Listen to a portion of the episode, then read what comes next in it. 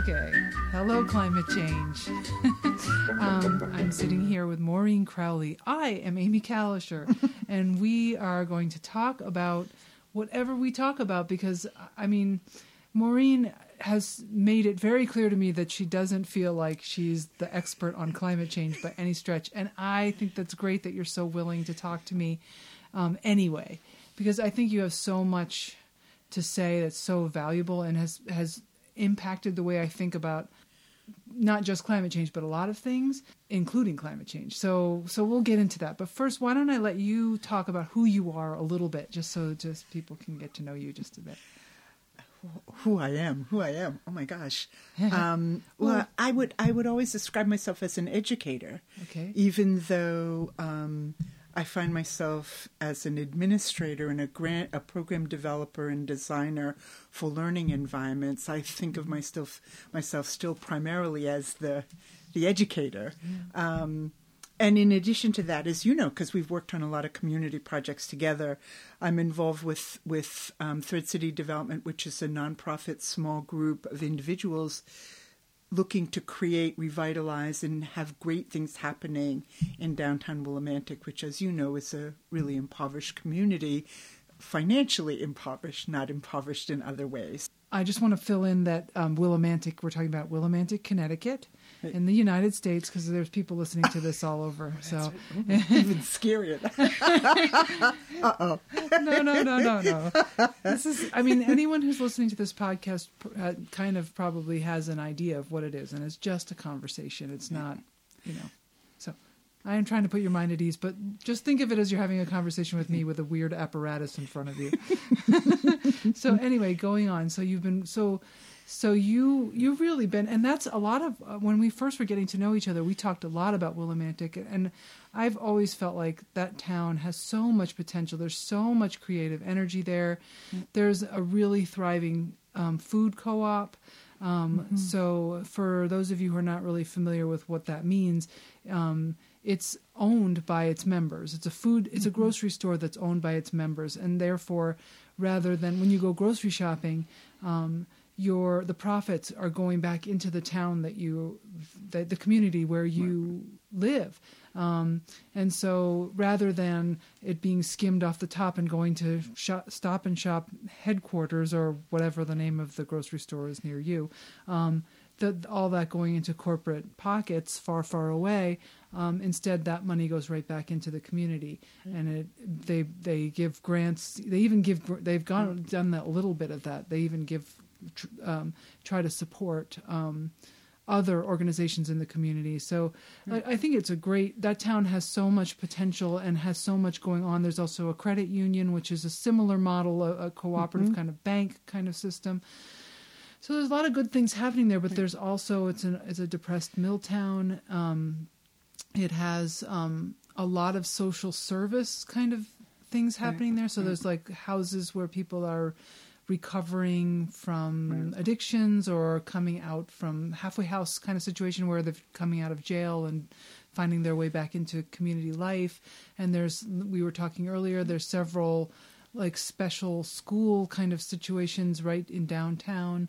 So, anyway, what you what was there something you were about to say? I wanted to give a little context, which is a w- really great and helpful, and and I think that um, it's it's some things are always striking to me that are obvious, but they're still interesting to me. Is that um, Willimantic, as, as small and urban peripheral community as it is, mm-hmm. described in the educational literature as urban peripheral, mm. um, it's it's of 169 towns in Connecticut, Willimantic is is the third, second to poorest community in the state, which is, is Wait, what does um, that mean? Third, second? It's it's like uh, it's almost at the very bottom. Hartford and and I think Waterbury or Bridgeport are below it, but but oh. Willimantic is one of the very poorest communities in the state when you compare it with oh. with everyone. And when it's compared when it's compared with towns of similar size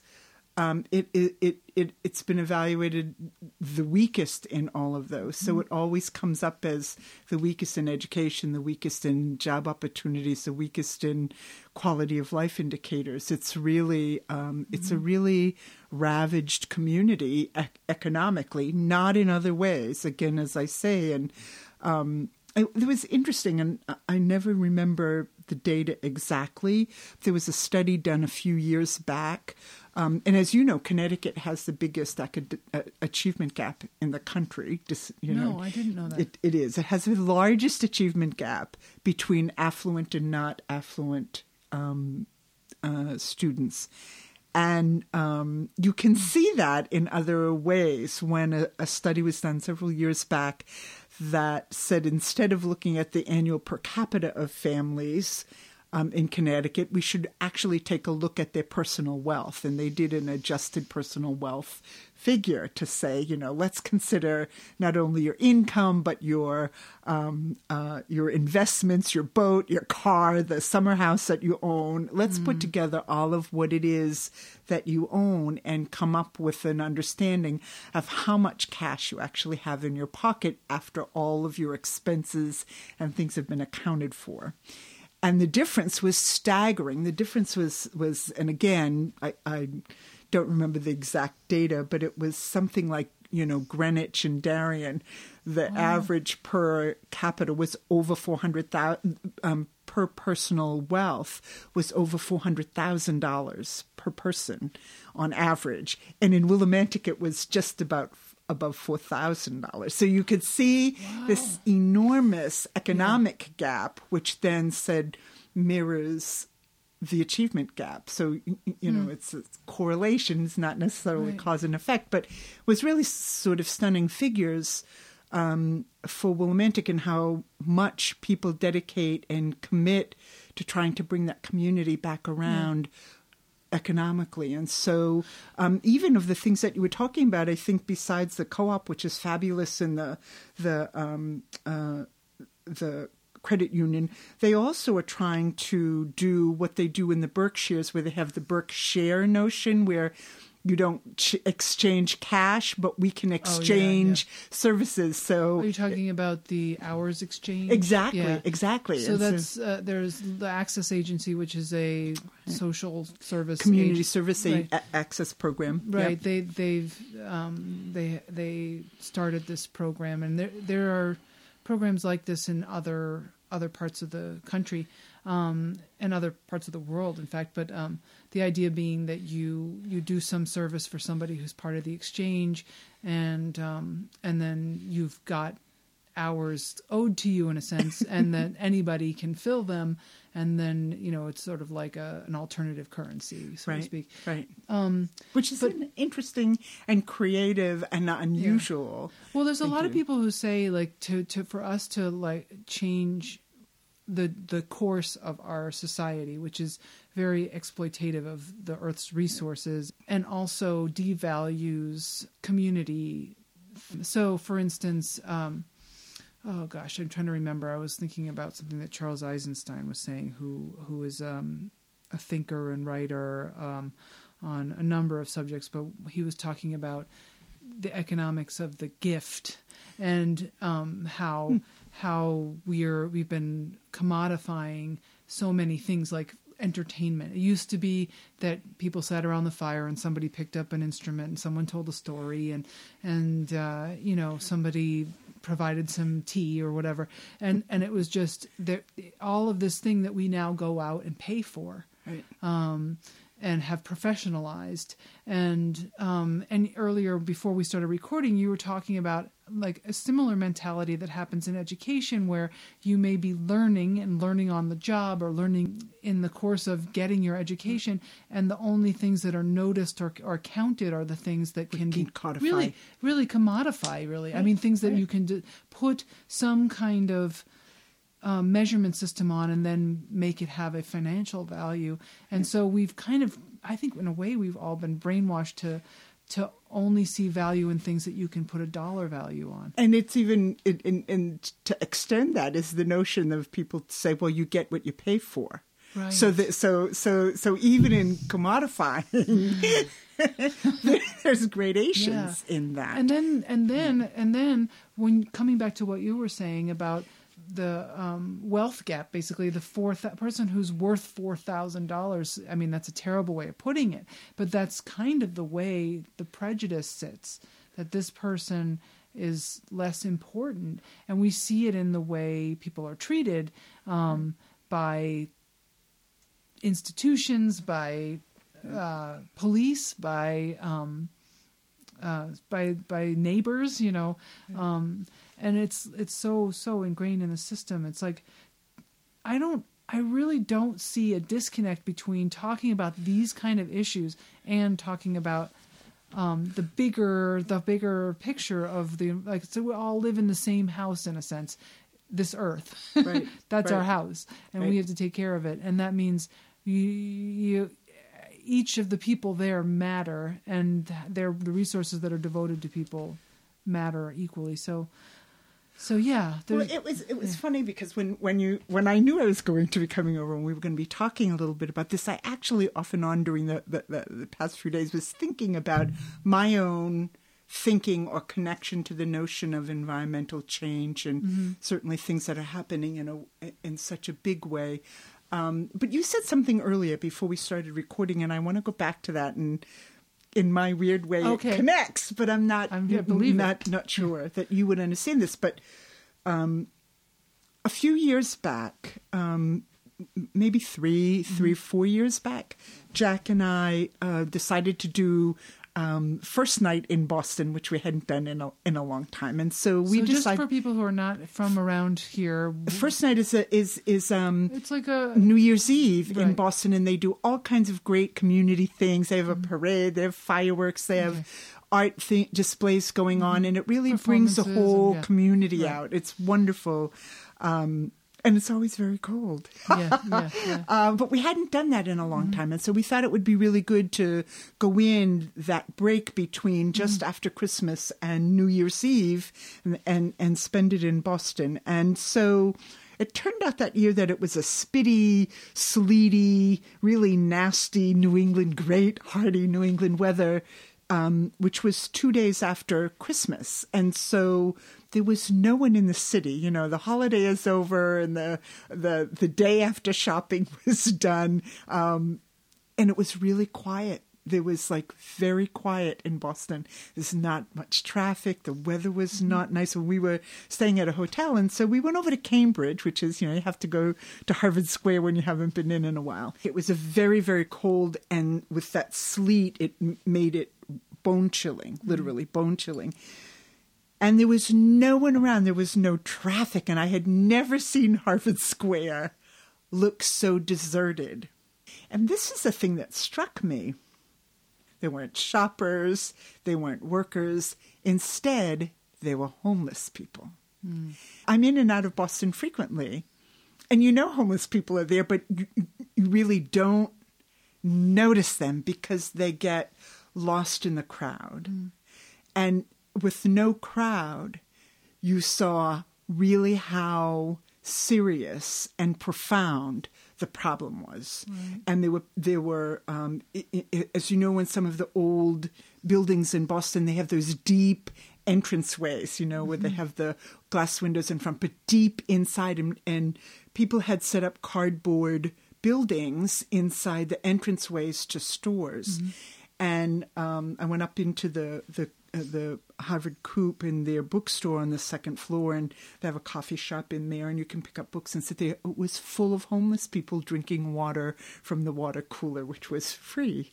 Um, but I I- I remember being struck and and and really what what was most startling about the experience was that it was in your face. You could not ignore this. Right. And and it was happening in Harvard Square with Harvard, um, Lesley University. I, I could name 50 colleges that are within a very short radius of Harvard Square. Boston College, BU, Simmons. You, you, you, you and I know how many colleges there are and I thought, why aren't the colleges? It's the medium is a message, and you had said this earlier that you, when we were talking earlier, you had made this connection for me is the medium is the message. If if the colleges are teaching people all courses and curricula around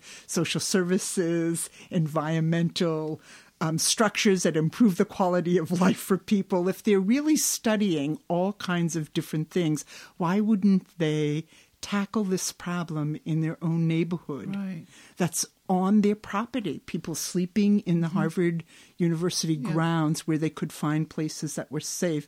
Why aren't we doing things and teaching students how to deal with this Yeah. problem. And so, but the bigger point for me, Um, because I think that, that that's a, there's a, a fracture there. You mm-hmm. know, you pay a lot of money to go to a, a an environment to learn a lot mm-hmm. about a particular thing. And the problem that you may be ultimately looking to solve is right there, and no one's doing anything to solve it that you can see or or understand. I'm not a member of the Boston Yeah. community, so there could be an awful lot that's Right. going on, and I'm just outside of that. So, but the image was not that anything was happening. I know they have limited resources Yeah. for homeless shelters, but the point to me was more that when there's a lot of the noise of life going on, you don't see that problem as in your mm-hmm. face mm-hmm. as it is. Mm-hmm. And the same thing I think with with climate change. It's one of these things that there's so many things going on and the problem is mm. sort of down the road not Yeah. in your face that it's easy to not connect Yeah. as immediately to it as as you might. And so it, it, it was interesting that in Sunday's New York Times, there was the in their um, magazine section they talked about um, the future, and one of the things was cli- of, of of course was climate change, and they talked about Antarctica and Greenland and other areas, and looking at the ice icebergs and the ice shelves and other things, and and measuring how quickly they are changing and what that means ultimately for shorelines and the rise in the oceans, and and and when I was reading it, it seemed so much bigger. Like it seemed like such a big problem, but it was way down the road hmm. and not something Yeah. that I probably would have to really deal with in my lifetime. But that was a big part of the of the article is this that that talked to research scientists that said, you know, we never thought in our lifetime or my children's lifetime that this would be an issue Right. that had the profound outcome and and results that it now looks like it obviously can have on people. And so they're now trying to uh, figure out how close to is is the real pro- result of the problem. And i thought that was really you know kind of the interesting thing when it's not in your face and not happening and it's down the road and someone else is is going to deal with it. Mm-hmm. And you don't really have to deal with it. You can be responsible. I mean Right. I, I think like you i do a lot of things that i've been not only educated to do but know is the right thing to do but but simple Like recycling recycling and right and doing you know better eating and Mm-hmm. and making sure that you're less wasteful and and the same thing with utilities and we've gotten a so, you know much better about that but that seems like a small thing in terms of the Yeah, how you're right. big the problem I mean- sounds like when you're reading it about Yeah. ice shelves and changing Yeah. and with and and how, I'm doing the long-winded talking thing, but what that also reminds you of is how tightly connected things are that you don't necessarily realize when it's not in your face. I mean, it, the you know the notion that how those single things, the shelves are changing and shifting, and what that means for for tides and what that means for cities. And they talked about how far the water could rise, and you know, and again they debate that. You know, Right. and so someone's saying, "Well, not that much," and you know, New York doesn't have to worry yet. You know, so it was it. um but I uh, but I liken that to to my experience in Harvard Square, where um, it's easy to be lost in the noise of the day and so much going on around you that it's hard to to step back and really take a much more profound, bigger look Right. of of the impact of of things and and Yeah, there's. So I don't much, think that's unusual. I mean, I think we're all we're all trivialized to death. Well, you know what? There's like there's a lot of things that you just said that that I could riff on, and and what I would, I'll just pick out a couple and I'll and say a little bit about them. Um, one is, first of all, um, I like this image that you painted of this cityscape where you are used to seeing students and workers and shoppers and you know tourists and everything. And and and the the, the homeless people sort of melt out of your out of your mm-hmm. vision. And frankly they're we make a choice to not pay attention to them, but there's lots of things that help aid us in in executing that choice, right? Right. Because there's lots of other distractions, and I think you could apply that same thinking to the way we are around issues in our world, whether it's the environment, whether it's whether it's uh, war, whether it's um, some other injustice. Um, there's plenty to distract us, and um, and there's more than ever to distract us. I mean, it used to be that there was like three channels on your television, and if there was nothing you wanted to watch, you just go ah, and you turn it off, and then you find something else to do. But um, now there's like you can endlessly entertain yourself. I mean, that's just uh, uh, we're in a new place, and so part of the work of actually addressing this is addressing our choices we make around where we put our attention. And so that's one thing that, that came from listening to you. Another thing is um, the the thing that you were talking about in the in the why is you know the school could take these things on like that that that's I think a, a lot of those those those it's almost like obvious ideas that that people can't see they glaze over because it looks so um, overwhelming and you don't know where to begin and there's no systematic support for for taking this on for like no space to step back from what you're doing to reconfigure a new idea so and this is this is really where your expertise is around education and educating educators and uh, so i mean what well, like say and that uh, I w- struck too by um, what you're saying about the distractibility of what's going on, but there's also a desensitizing about what goes on Yeah. and no sense of urgency. And so um, I think that w- s- seeing how profound yeah poverty was when you're living on the street Mm-hmm. and it's freezing and you have a cardboard shelter right it's unconscionable yeah with our wealth Right. that that happens Yes. and that we don't we don't come together but now i'm going to tell you a funny story. Um m- more years ago than that so i would say to you maybe eight or nine years ago um i have friends in the that um, worked in the, the Massachusetts state legislature. And at the time, I really wanted to present this idea about an education program. And so I was encouraged to go in and see a legislature who was keen on um, this kind of educational program that we were looking to develop. And so I got there to the State House in, in, in Massachusetts in Boston early. I got there early. And um and it was windblown. It was like this crazy day. And and I and so I wanted to go into the ladies' room and I wanted to brush my hair and make you know look good, um, look like I wasn't a wild crazy person. And so I the the the restrooms in the State House in Boston were all locked. And I thought, you know, oh, in a the homeless people right? they didn't when so, so when i went in and i asked for a key and i thought but this is the people's house you know this is like Right. our office building. This is our state house and and in a very simplistic naive way. And so i didn't think the restroom should be locked. And i was surprised because i don't remember that from an earlier period. I don't remember them being locked.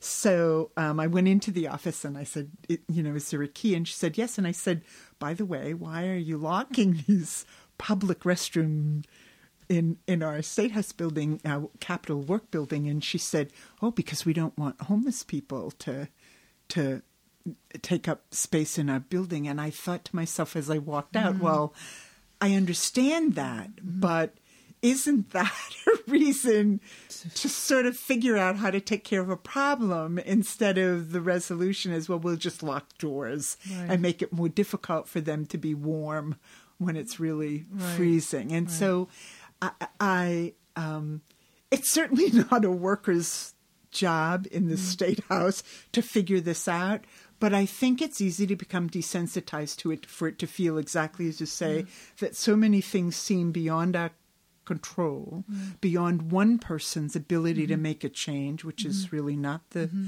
perspective that we want, and certainly not that we want to encourage students when they're paying an awful lot of money for a, Yeah. for an education to say, well, there are just some things that are too difficult to do Right. and and and to eh, and to ignore them because of their difficulty means that again they're beyond people's control mm-hmm. or their ability to come together to solve problems. So again, when we are distracted by so many things that desensitize us to the immediacy of issues, it's easy to put it off and let the next generation or the next group of people or the next dedicated person take on the challenge for us.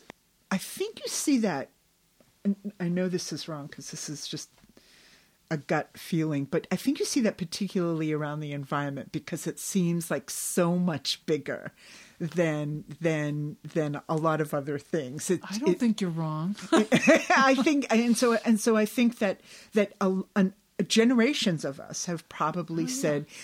And the other thing I think we say, I say, is technology is going to come along fast enough Yes. to resolve the problem. So I don't really have to worry too much about it because by the time they realize how quickly the ice shelves are melting, there's going to be an answer to that. And it's beyond me. It's beyond something that I can do anything about it. I'm just going to let the really smart people who really know about that take care of Absolutely. that. You're so right. And and actually, I've heard some analysis about um, where, like, basically denial about climate change, um, the different tacts that it takes, and one of those one of those is that it's not happening. Obviously, we've heard a lot about that one, but another Right, one is right. that there's going to be some swoop in technological solution, and actually the thing that scared me into getting like putting my mind here was this idea that there one of the technological solutions that's being pushed is is basically blasting and I can't think of the chemical right now but they're blasting some kind of particles of some chemical into the atmosphere to artificially dim the sun. So in other words, like when we've had major volcano eruptions, the the cli- it has depressed the temperature of, of the of the Earth for ten years at a time or something. Um, but so the, what they're talking about doing is artificially.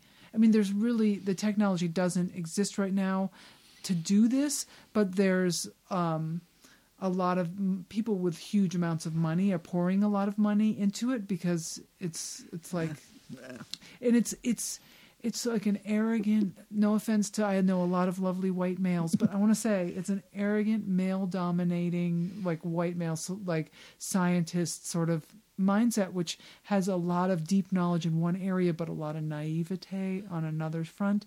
And like i just think of reagan and his um Star Wars thing where we were going to put a shield up in space to to like catch the nuclear bombs that other countries launched at us and that was going to be what we did to to to protect ourselves and it just it seemed ludicrous.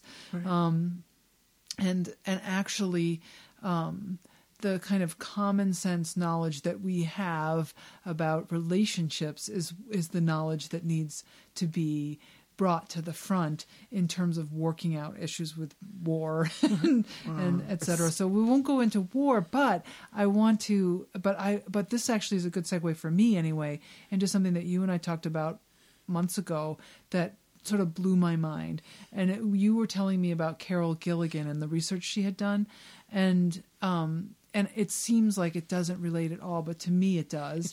Um, So I was hoping that you would talk a little bit about this for other people to hear because I really well, loved hearing about it. and it was you. so profound when um and and for people who don't know, Yeah. I, it's hard to imagine people don't know much about Carol Gilligan's A lot of research yeah. because because it was so groundbreaking when it when it was when it happened. And Carol Gilligan's research grew out of work that she had been doing with Larry Kohlberg, and Kohlberg um, was at Harvard at the and, and Carol too, and I think Carol was even his one of his graduate students and This was assistant in, when was this around? this was probably the 80s? the um, certainly the seventies and Okay. Eighties, Yeah. um, and uh, Larry, along with several uh, others, were looking at moral development, and they were looking at it in the culture in a different way, and looking at um, from children up and and, and assessing where they were in terms of their their developmental stage with the notion that when we, when, when we know where people are in a stage much like learning we can we can create learning Mm-hmm. activities for them that will will help them move Develop beyond more, and so he he actually if i remember this correctly a long while um, his work mirrored piaget who said using the notion of stage development theory. So there are stages that everyone goes through, Right. and you don't back a lot. You know, you don't fall Right. backwards, and you can stay at one stage, but you don't skip a stage. So he he he really ma- mirrored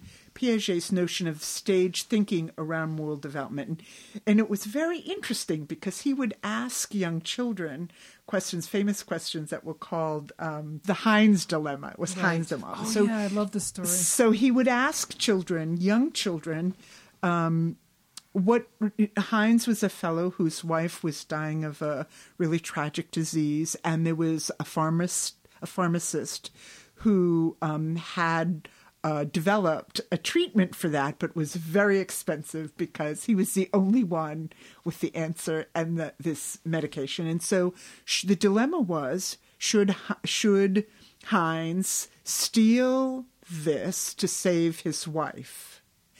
And children would, male children tended to answer in particular ways. And, but you could see them grow through their thinking by the kinds of questions and prompts that the interviewer would ask them. So they would start out by saying things like, um, if I remember some of the interview data, they would say things like, well, um, his wife shouldn't die because she might be a really good mother. And what would happen to those kids if their mother died? And so maybe Heinz should steal the the medication for his wife because she had a particular value. Right. And as they were prompted and thought through, they ultimately would come to the point that all life is worth saving, regardless of what contribution they may have to you or to others. So they would say to him, Well, what if she wasn't such a good mother? Or, or, or you know, like make it more difficult for them. But, but chil- children would move up through their thinking about what do we the, the sanctity of human life is Right. really ultimately what the dilemma was. When they would ask the same questions to girls girls would typically have a problem in how they thought through that. So they're more apt to say well Heinz shouldn't steal the drug. That's a bad thing but his wife shouldn't die Right. so they would, in their thinking, try to think through how to solve both problems. So mm-hmm. it wasn't an either or thought. It was how can you th- solve this problem without anyone being hurt through it? Was very different from the way the boys would think through step by step in a more yeah, the principled stay. way. The boys would stay within the framework of the question: should they, should he steal or not? And they would come to a yes. Right. And then, and they saw that as a moral, right. uh, as as being more. Uh, the the Well, first guy the- was the, um, as more in the- developed than the girls. Ex- Right. Well, in the end, they Right. didn't include the uh, in in Kohlberg's research. Oh, okay. The girls weren't included, and and there was a consensus, a sort of silent consensus, if you will, that girls just weren't really as more, as morally smart. developed. They Yeah. weren't. They weren't. You know, mm. they they mm-hmm. weren't thinking about principles. And boys showed, as Piaget showed, boys will move to a point where they. It, his famous studies were around marbles, and so boys would all play marbles, and at, at very young ages they would play marbles, and they really and if you came on the scene and said oh i would really like to play they would tell you what the rules were mm-hmm. even though they weren't using them. They were too young and they weren't using the rules but they knew what the rules were. And as they got better and better and more sophisticated and developed they would apply the rules rigorously. Right. and then they would develop their own rules as they as they really you know then they started to make the game more interesting for themselves by developing rules so that notion that they were applying rules and principles looked like s- sound moral development Right. whereas the girls on the other hand when they would play they would throw out a rule if the rule was going to cause someone to be unhappy or not be able to play. So, um, in effect, you can look at sports. You know, this was the difference in the the ethic of principle versus the ethic of care, and that's what Carol uncovered. Because Carol finally said, "Wait a minute," I think. No Yeah. one should speak for Carol but herself, but she yeah. sort of said, "Wait a minute, this isn't really you.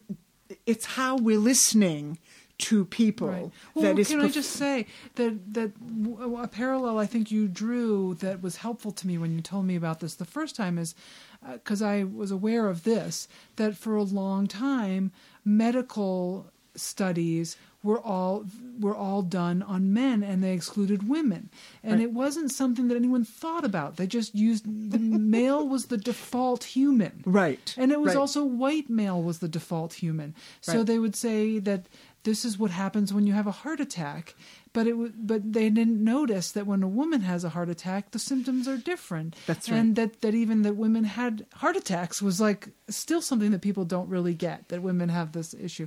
So like this is like a, a parallel in a way that this kind of thinking was like. Well, let's just look at the boys because we can study boys and we can that's relate what to humans that. are. We can Yeah. relate, and we see that we say that we see evidence of a of a prin- uh, of a an ethic of principle everywhere. So Right. you know, the simple one is, and this was a, the, is sort of what what I think Carol w- was able to see is is boys playing baseball. Well, three strikes and you're out. You know, it's simple. If Mm-hmm. you have the rules and you follow them, then we can stay engaged Right. because you'll be unhappy that you struck out. But you and you can, I guess, get man for at the umpire. But you're out. You know, it's like Right. we've all agreed that these are what the rules are. The girls would m- more want people to play and be happy Mm-hmm. than they would want to apply the rule. If the rule then means that people will leave and not So the boys, and I, another way I've heard this said is like the boys were thinking more about what kept the game going than what kept the people playing. or that you need rules and regulations to have people work together. You mm-hmm. can't trust them to work mm. together Right. without rules. We would have chaos and anarchy Right. and whatever else. I don't believe that, but it is a mm-hmm. different view Yeah. of human nature. So let's go to so what when Carol did the Heinz test with the girls and and pursued and what- Carol said what to, what was profound to her is is that notion that instead of disregarding them because they couldn't see the framework for rules, Yeah. girls were trying to solve all of the problems simultaneously. Right. Who wants to be sacrificed? right.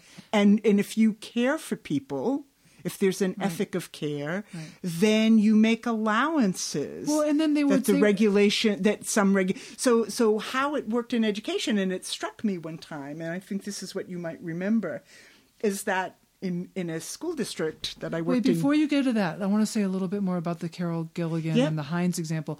Like, uh, so when they looked more closely at girls, they would see the girls thinking ahead of things like, well, what if um, Hi- Heinz steals the drug? And then his wife gets better, but then he goes to jail, and then she gets sick again. Right. Oh, and then Like- it- or or or he he tries to steal it. He gets caught. He goes to jail. Then she's sick. She's got kids at home, Right. and and so, so they're they're trying to think, well, well, maybe he should go talk to the pharmacist. That was exactly see. I mean. They, they would actually. did they go? Did they find? Did did, did Yeah. they try to find anybody who would help buy it for him? You know, Right. they Yeah.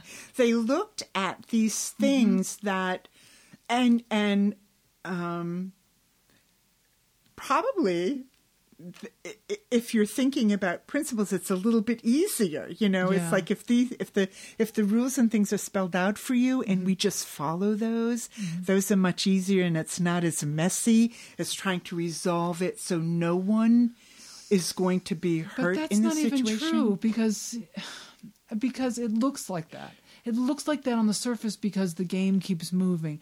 But by the examples that the girls were coming up with, the steps that happen after, you know, they would come what was interesting is that ultimately ultimately they come to the same point of this of valuing life the sanctity of life. Okay. they re- they ultimately recognize that. Yeah, and and Gilligan would certainly be clear to say this wasn't about girls and boys. This was about a difference in ethic, and and and many mm. men have have a principle by an ethic of care, just as many women are bound by an ethic of principles, but they are a different ethic, and that's what she was saying. But are they?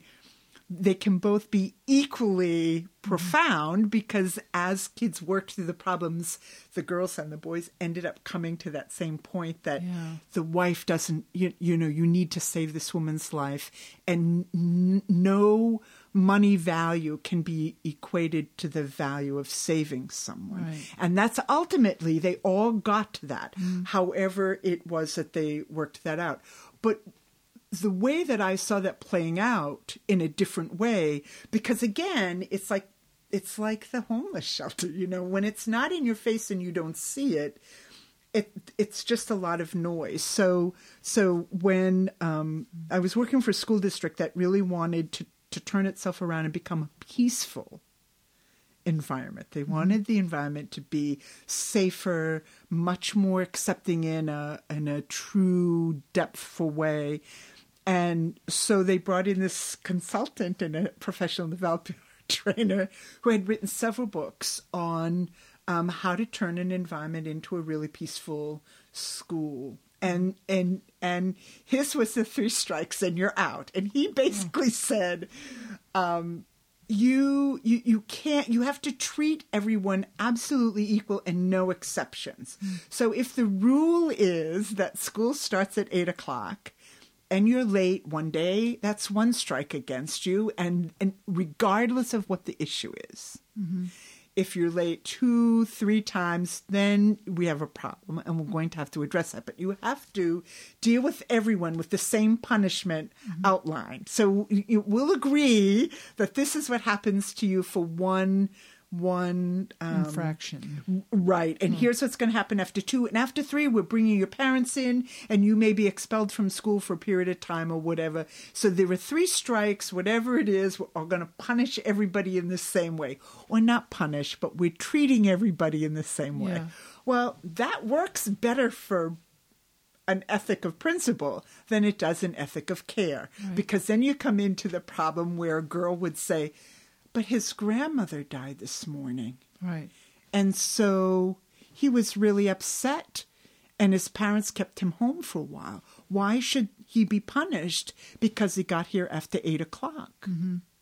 And so, the but the rule is if you're not here at eight, and we agree that that's what the rule is, Yeah. and the community has agreed that punishment will be this, we can't make any allowances for that because once you make allowances for that, you have chaos, you have lost control of the situation. So that notion that that is a different way of thinking how people manage It's like lord of the flies you know if mm-hmm. there's no if there's no rules and regulations that we may well have anarchy people doing really awful things mm-hmm.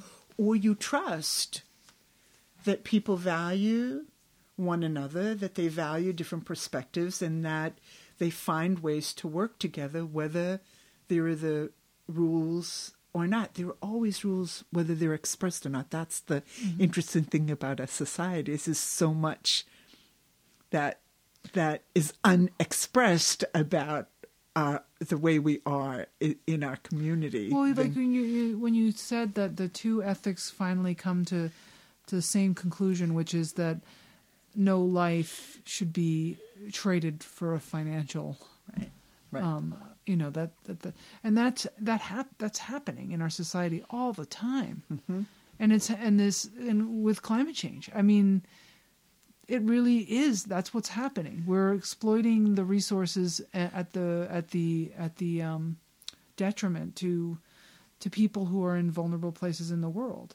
You know, but but also that may be that may be the perception that we are all morally evolved and so so i think kohlberg at one point um and I, if i remember this they applied the his thinking in a broader way so that they were assessing where people were in their moral development on a political level. So they looked at political leaders and they sort of mm-hmm. figured out where they were. And again you have to decide for yourself if you even believe that there's stages in moral development some would say right. that's that is exactly a, a particular mental model yeah, n- Yeah. not something that they believe in or not. Um, but it, at the time, I think he had six stages, and then he reduced it, I think, to five. But he put sort of like Abraham Lincoln, Jesus Christ, uh, uh, you know, at the top. they were they were the top, and then. Um, I think the third level was sort of the, the medium level, which was um, people do good things because they want the community to say good things about them. They haven't evolved that that doing this is like Maslow's.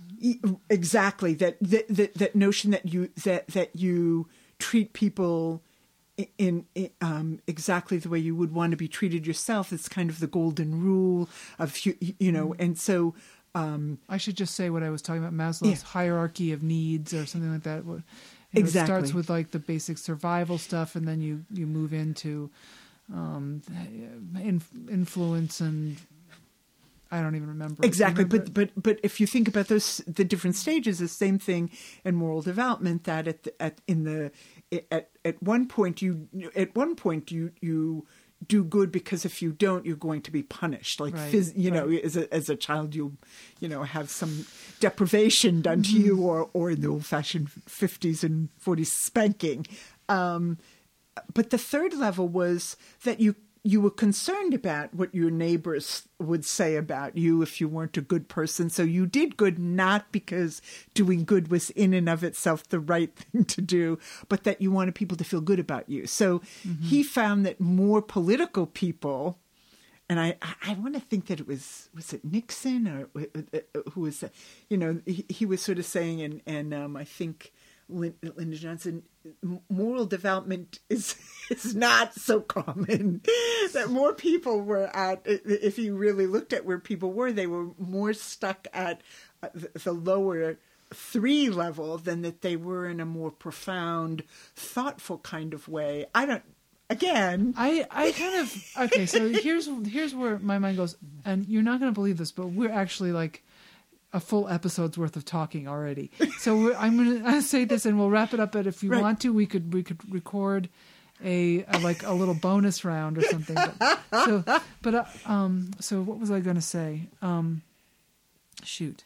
And when my- you hear when you certainly when you hear you know when when i'm listening to the candidates running for presidential office it's just appalling what you what you what you hear from them in terms of moral development um, in, in, in a in a in a developed you know I want to say well thought through whole holistic, systemic kind of way about thinking about humanity and our mm-hmm. environment. Our it, it's it's just Okay, this is what I was going to say. Yeah, I, I, I, I, I like that you brought up that we have to decide for ourselves if we believe that there are stages of development here. Because as soon as you said that, I realized, yeah, I don't think I do. Right. I don't think I believe in that. I feel like I can point to places where I learned that it's that things go better for me if I do things that lack integrity, and that the integrity was something that I. I all right, here's my little story, and then I'm gonna have to sign, cut us off. Yep. So this won't get too long. okay, this is like, I, I always at moments like this, I, I, I have to just take a pause and just say, I really do think you have to just i'm hoping that people trust me that there's a relationship here with the climate change discussion but i think it, it, there really is because we have to change a fundamental way that we relate to our world and to each other and and i don't think it's off the mark at all for us to be contemplating how we relate to each other Right. as as i mean it, it may be that we're not talking about how we relate to each other around um, carpooling or or um, um, lobbying our congressman, but we're talking about relationships in another level, and it's still it's still important. But anyway, sidetrack. Um, oh, so my little story was, I have this memory from young childhood, maybe five five years old, um, mm, being left with a babysitter, and I was supposed to take a bath, and then go, you know, to I was old enough to do it on my own. I don't know exactly how old I was. I take my bath, I come downstairs, and the babysitter says, "Did you use a washcloth?" Because she had told me to, and I wasn't in the habit of using a washcloth. I just rubbed the bar of soap on myself, and I said, "No, I did. I I I forgot." And she said, "Go get back in the bathtub and do it. Basically, do it over." So I went upstairs. I was very angry and upset. I went upstairs into the bathroom. There's cold, scummy water, and I'm having to execute my own punishment for something that I didn't think was actually a crime.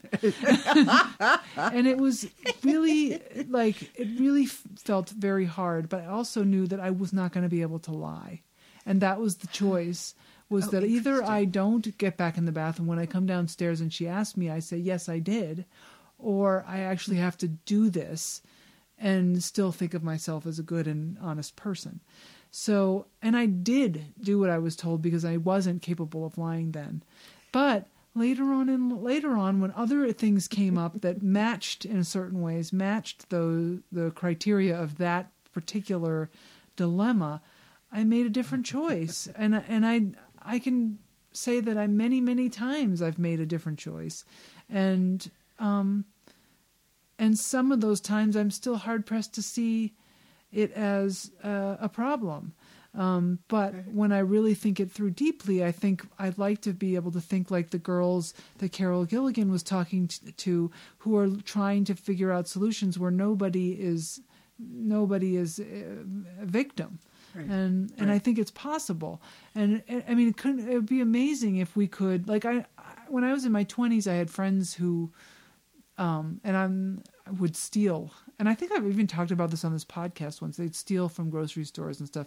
And I was not I was not innocent. I would like I would say, steal this for me or whatever, but I was too shy to do it myself. But um or scared or whatever. Um and they justified it by well you know it's it's we're being stolen from by these corporations anyway and so i'm just taking a little bit back. And and i i actually could see the rationale but then but what if we actually just started to change the system rather than than compromise our integrity?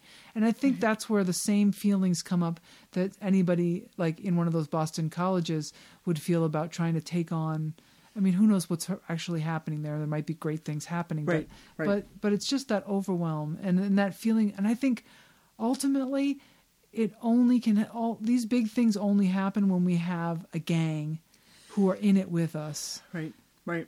I, I, and I and again, I think, I think we're distracted to death. Yeah. You know, I I think that that's that's the problem, and I also think it is, um, it is, it is, it's daunting, and it's not.